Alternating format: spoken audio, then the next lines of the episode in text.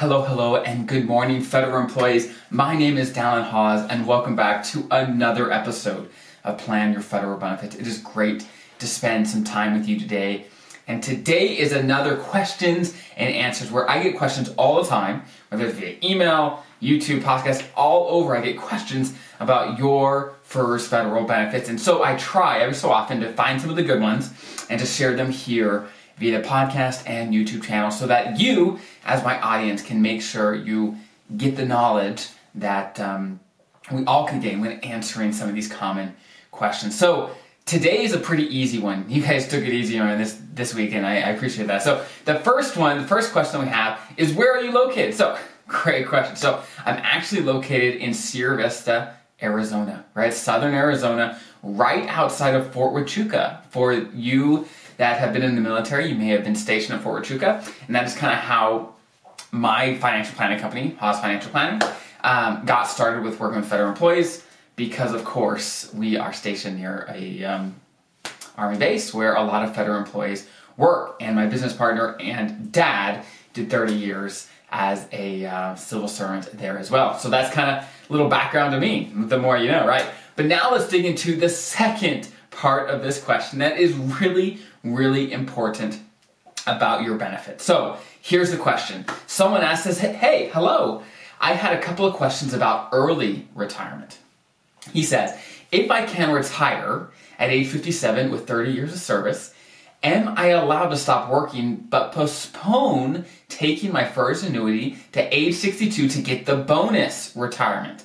And if so, would I be able to get the FERS supplement at age fifty-seven if I postpone taking the FERS annuity to sixty-two?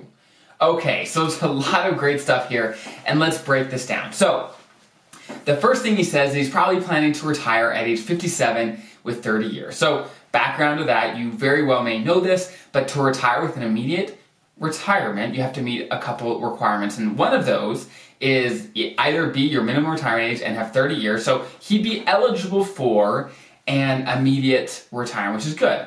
But his question is, hey, I'd like to postpone my pension until age sixty-two to get the bonus. Now, for those that have not heard about the bonus before, I've addressed this before, but basically, if you retire at age sixty-two or later with at least twenty years of service, you get a ten percent bonus to your pension, which is awesome. It's a great perk. Now, it's not worth it for everyone to keep working, let's say an extra five years to get that bonus. It depends on your situation, but it can be super helpful if it works for your plan. So his question is, hey, can I retire at fifty-seven but just postpone my pension to age sixty-two and then get the ten percent bonus then? And the, the answer is no, you can't do that. It's not That's not something you can do. But that's a great question. And the reason I think he's asking this is because with a different type of retirement, there's a time that you can postpone your pension for different reasons. And let me let me kind of give you some background. So there is a type of retirement called an M R A plus ten retirement. And basically what that means, if someone has reached their M R A, their minimum retirement age, which for many of you is going to be fifty-six, fifty-seven, right in there, if they have already reached that and they have at least ten years of service, but less than thirty, they can retire, but their pension is going to be reduced for every year before age sixty or sixty-two, depending on how many years of service they have, okay? So one option that those people have is to retire at their minimum retirement age, but postpone their pension until age sixty or sixty-two, depending on how many years of service they have, at which point their pension's not going to be reduced, right? So I think that is why this gentleman has this question, because in, in different circumstances, you would be able to postpone your pension to not get a reduction, but there's no way you can postpone your pension to get that ten percent bonus other than just working till age sixty-two with twenty years. So that is definitely a great clarification that he has. Let me see if there's anything else here. He also asks, hey, and if so, would I be able to get the FERS supplement at age fifty-seven if I postpone taking a FERS annuity till sixty-two? So again, you can't postpone it if you have your M R A plus thirty and there's no reason to, there's no perk to do it. You don't want to postpone it because you can't get that bonus at sixty-two. Unless, of course, you work at age sixty-two and retire with at least twenty years. And he references, of course, the FERS supplement, which many of you are aware of, which basically fills the gap. If you retire before age sixty-two, and retire with an immediate retirement, okay, then you get this FERS supplement, which is a nice perk which can add some income between when you retire at age sixty-two.